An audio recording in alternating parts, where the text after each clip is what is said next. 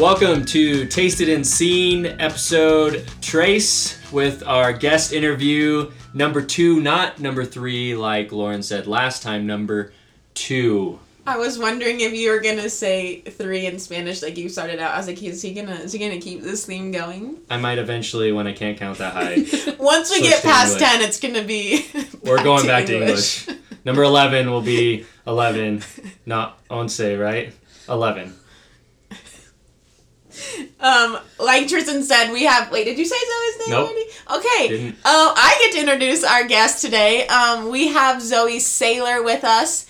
I have known of Zoe for a long time because we went to the same camp, but I was really shy, believe it or not, when I was that age. So there was no like interaction. Um, but if you guys were listening to episode one, then you knew that I spent some time in Sheridan, Wyoming. And Zoe was a familiar face at the very least. And I remember when I first got there, she invited me to Bible study, and I was still pretty shy. I showed up a whole one time. That's true. That's because so true. I was like, Saturday mornings, that's when I sleep in. Lauren's not a morning person at all. no. Actually, our, our whole family is not morning people. I can call my nine year old great grandma right like at 11 o'clock at night, and she'll pick up the phone. Night owls. They're Yes, the best. That's how you do it. all the family. Um, but like I said, I went to her Bible study, and just the way that she led, um, and the way that she leads in her job, and the people around her, like her reputation speaks for herself. So I don't know her that well, but I'm very excited to hear what she has to share with us because I know that she has a heart that seeks the Lord, and I know that she, um, you can tell that she spends time in His presence just by the way that she lives and and the gentleness of her spirit that she has. So welcome, Zoe. yeah, thanks for having me. It's fun to be here with you guys and and get to know you guys more just being here with you. Yeah. So awesome.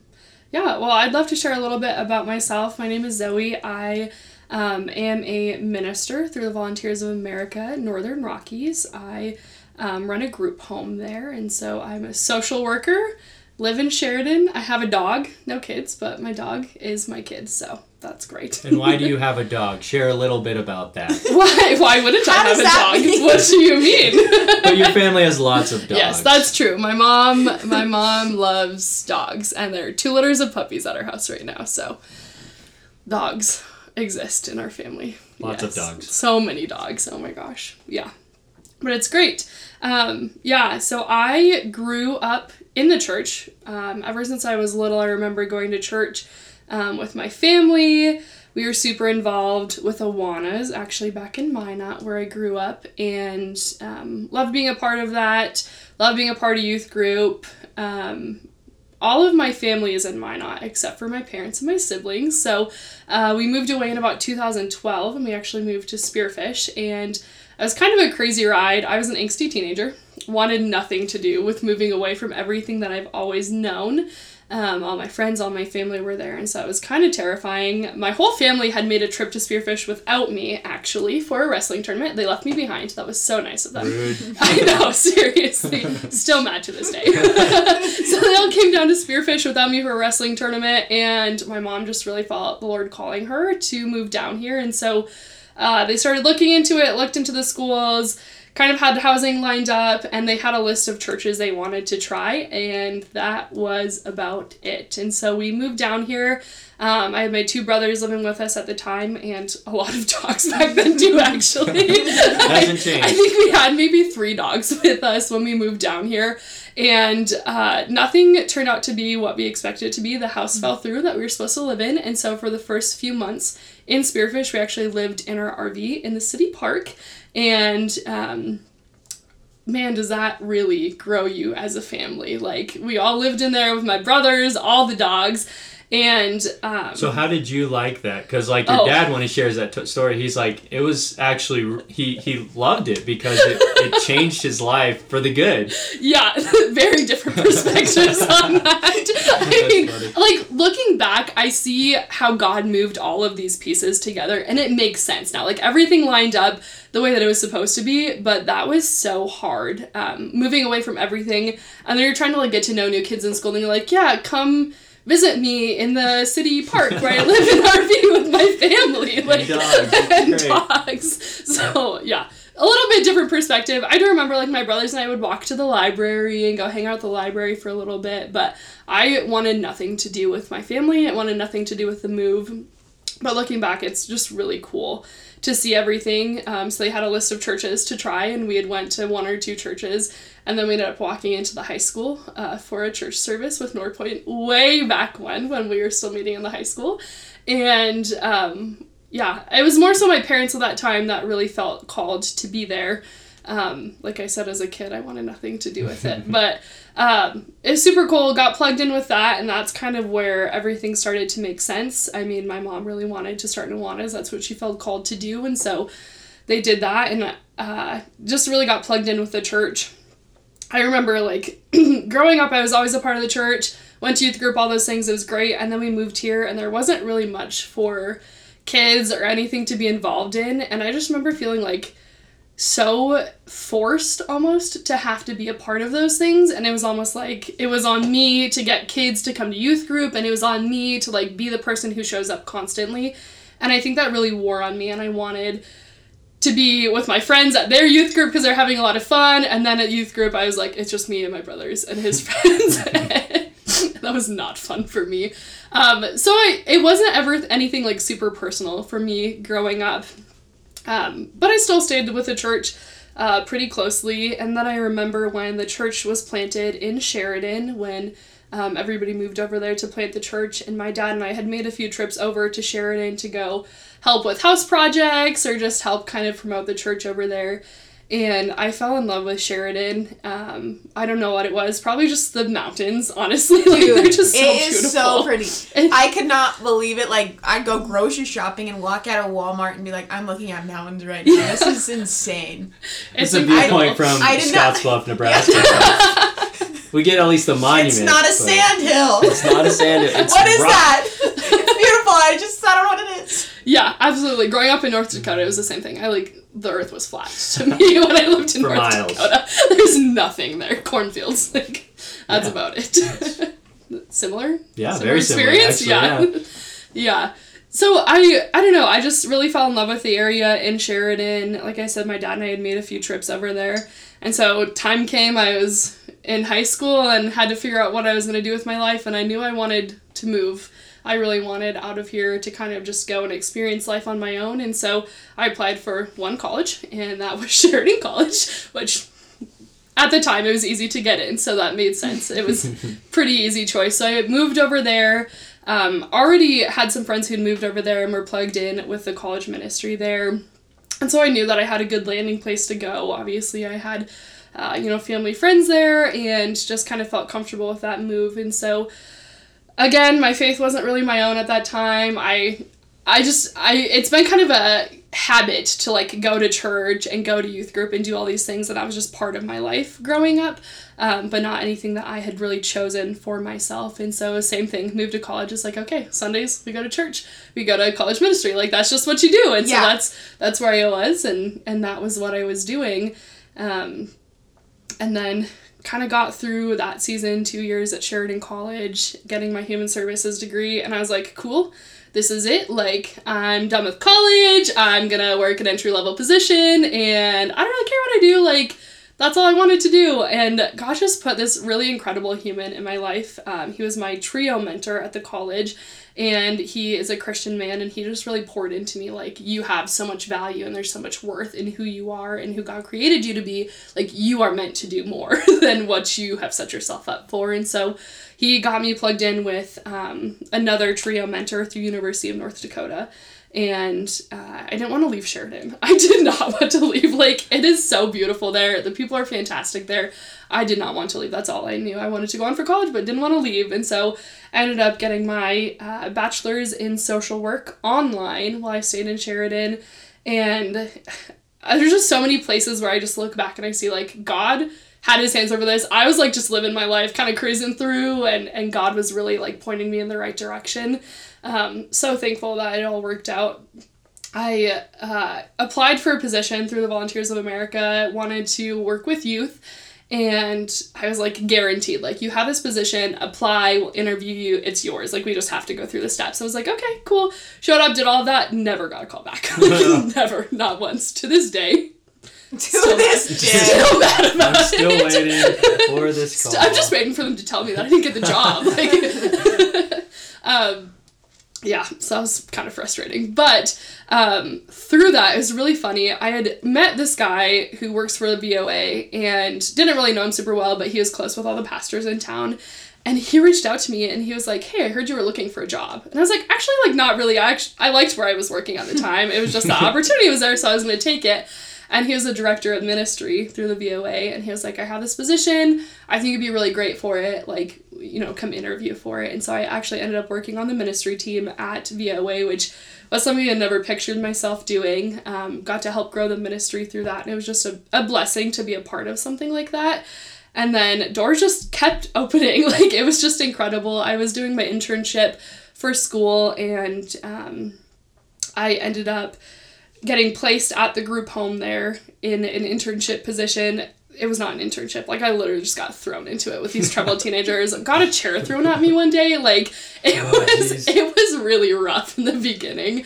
Um, but I got that, and then as soon as my internship was over, the person in the position who was running the group home actually was leaving the group home, and she goes, "I'm only gonna take this other position if I know you're gonna take it."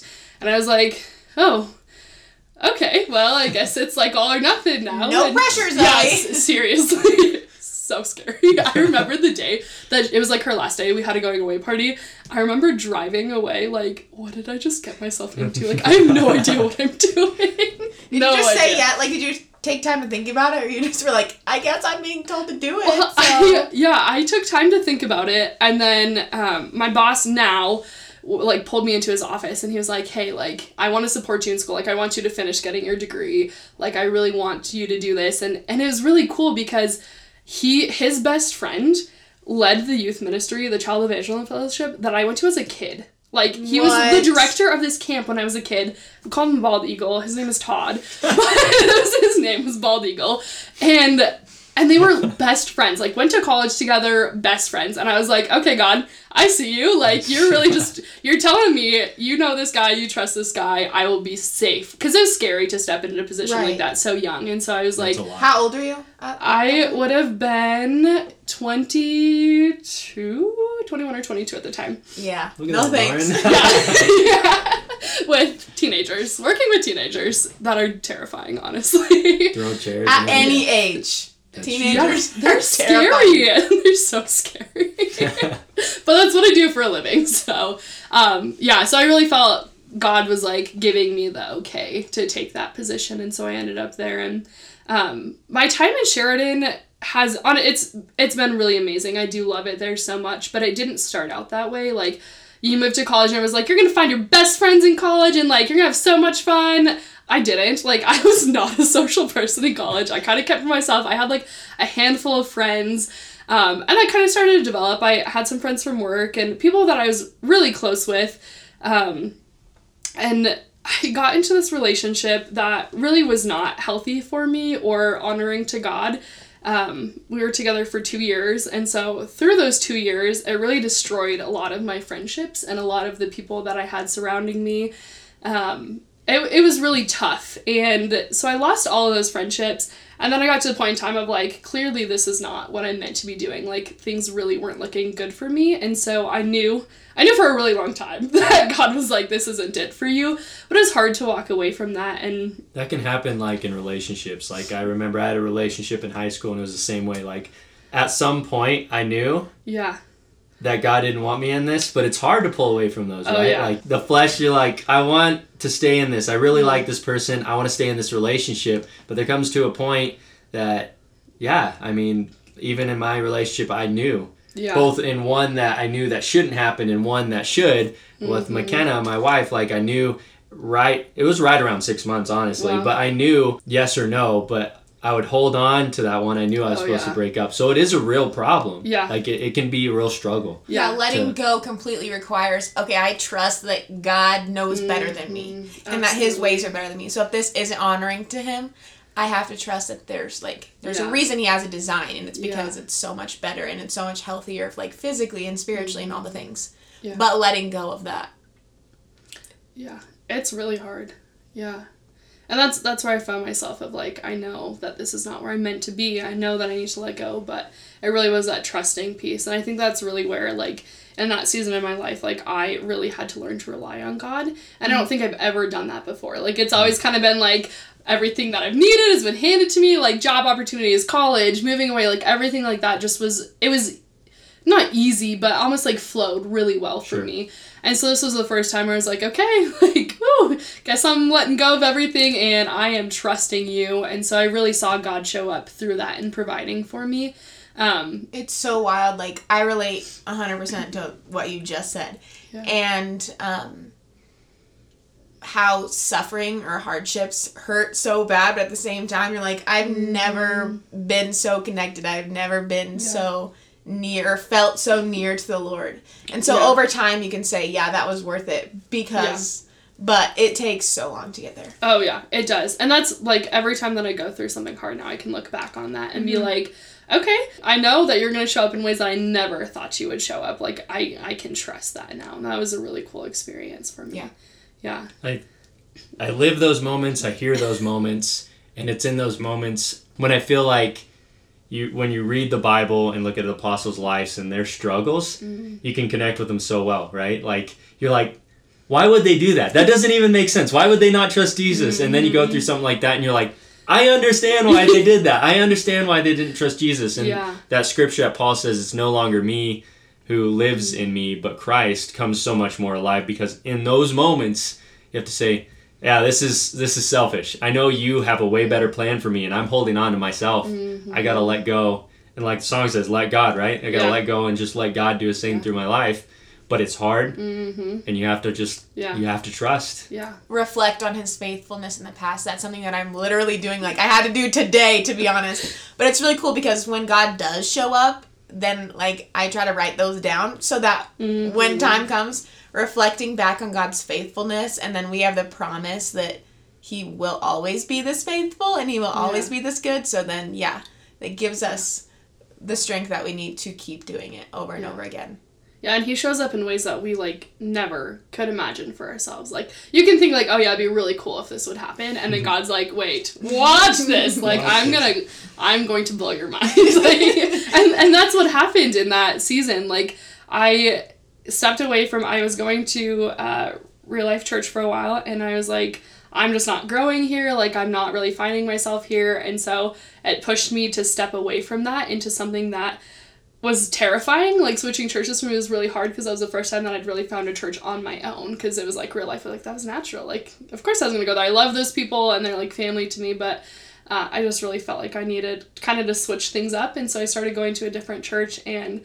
Through that, like it's just incredible. Uh, there's a small group that I started going to there, and that's really just like ultimately where my heart has been lately. Is I started going about two years ago to this small group, and it's young adult small group, but they're getting kind of old. like, it's not really young adults anymore. I mean, there are, but um, they're just going with the group is all.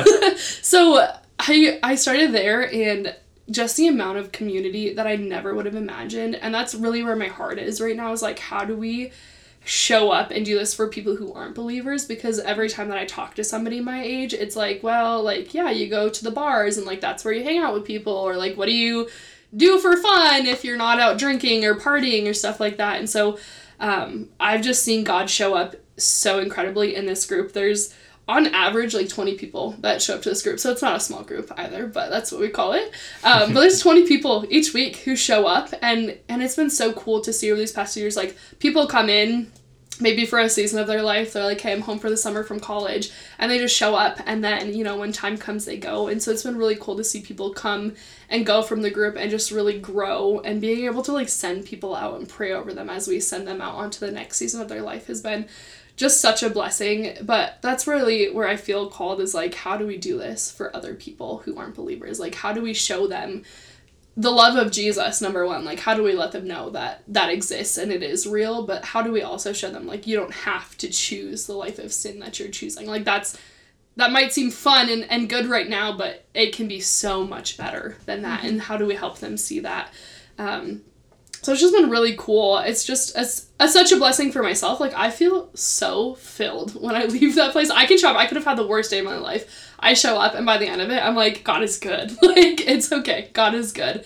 Um, the group just really encourages each other and like helps each other grow. We're there through every season of life. Not long after I started, um, one of the really strong individuals who had helped start the group passed away tragically and and we grieved as a community and that was something that i'd never experienced before like just fully together wrapped your arms around each other grieving and then celebrating marriages and, and new kids being born and everything like that. And just how how god created the church to be really is what i would say that it is. Like you're just there in each other's lives encouraging each other um, studying the word together like everything just truly living life together.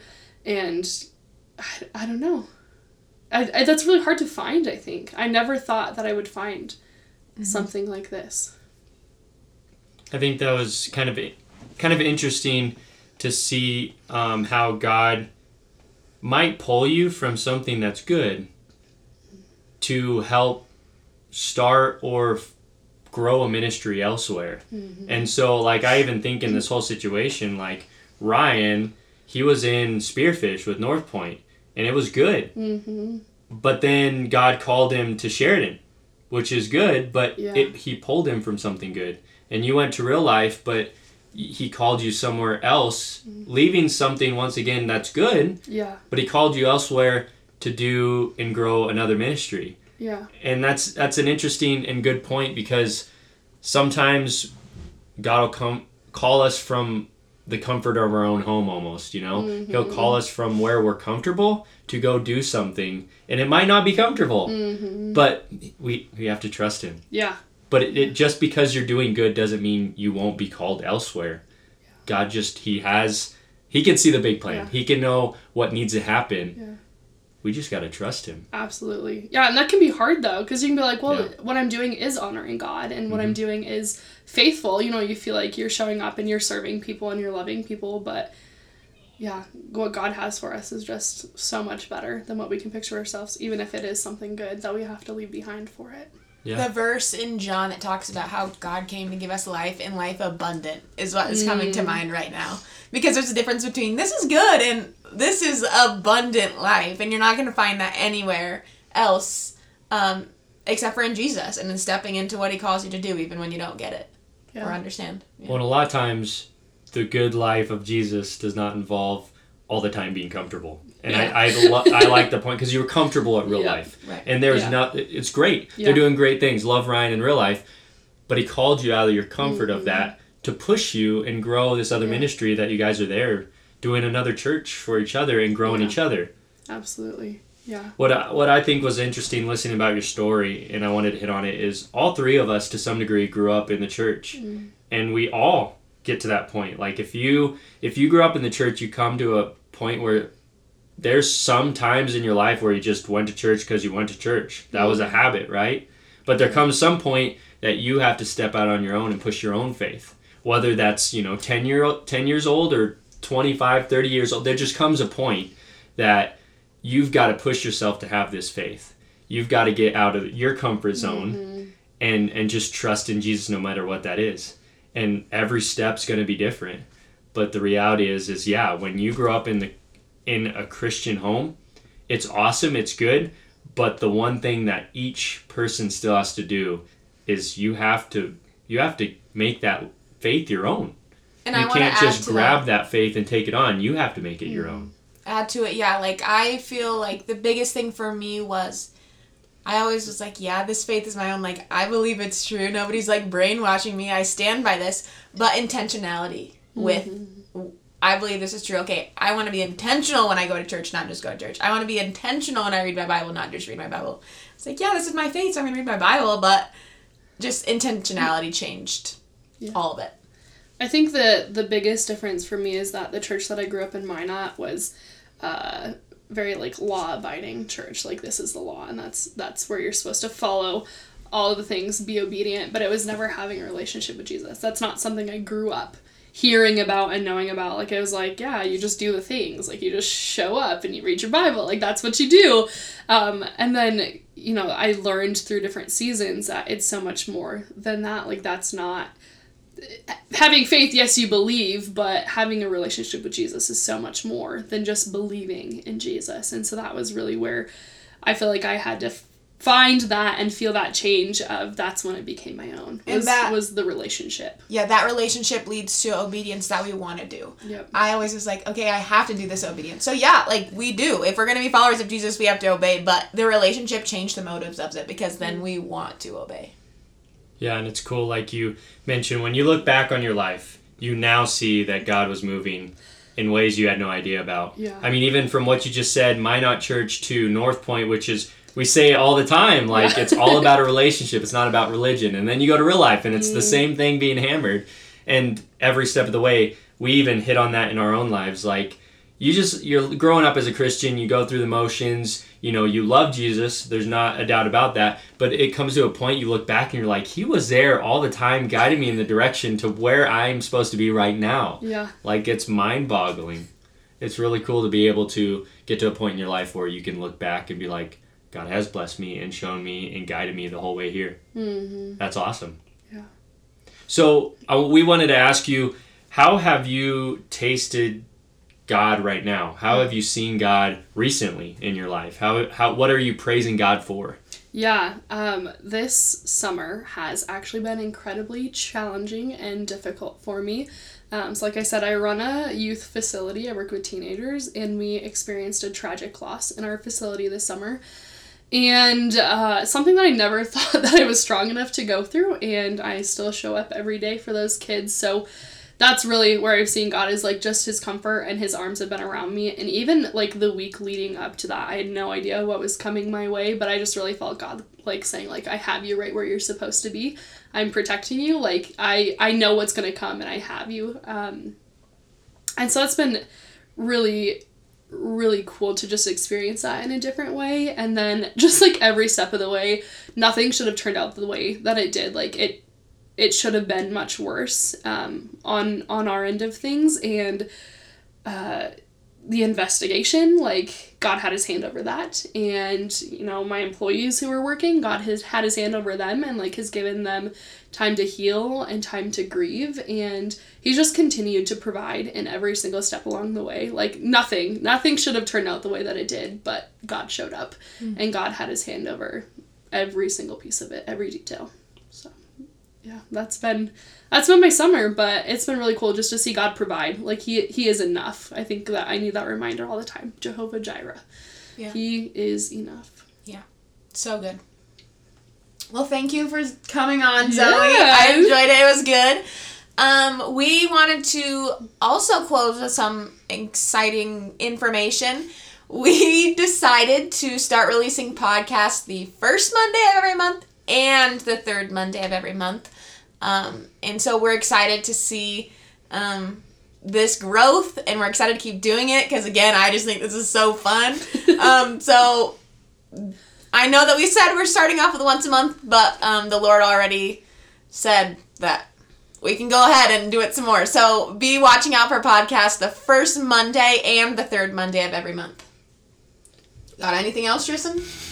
That's it. All right, deuces.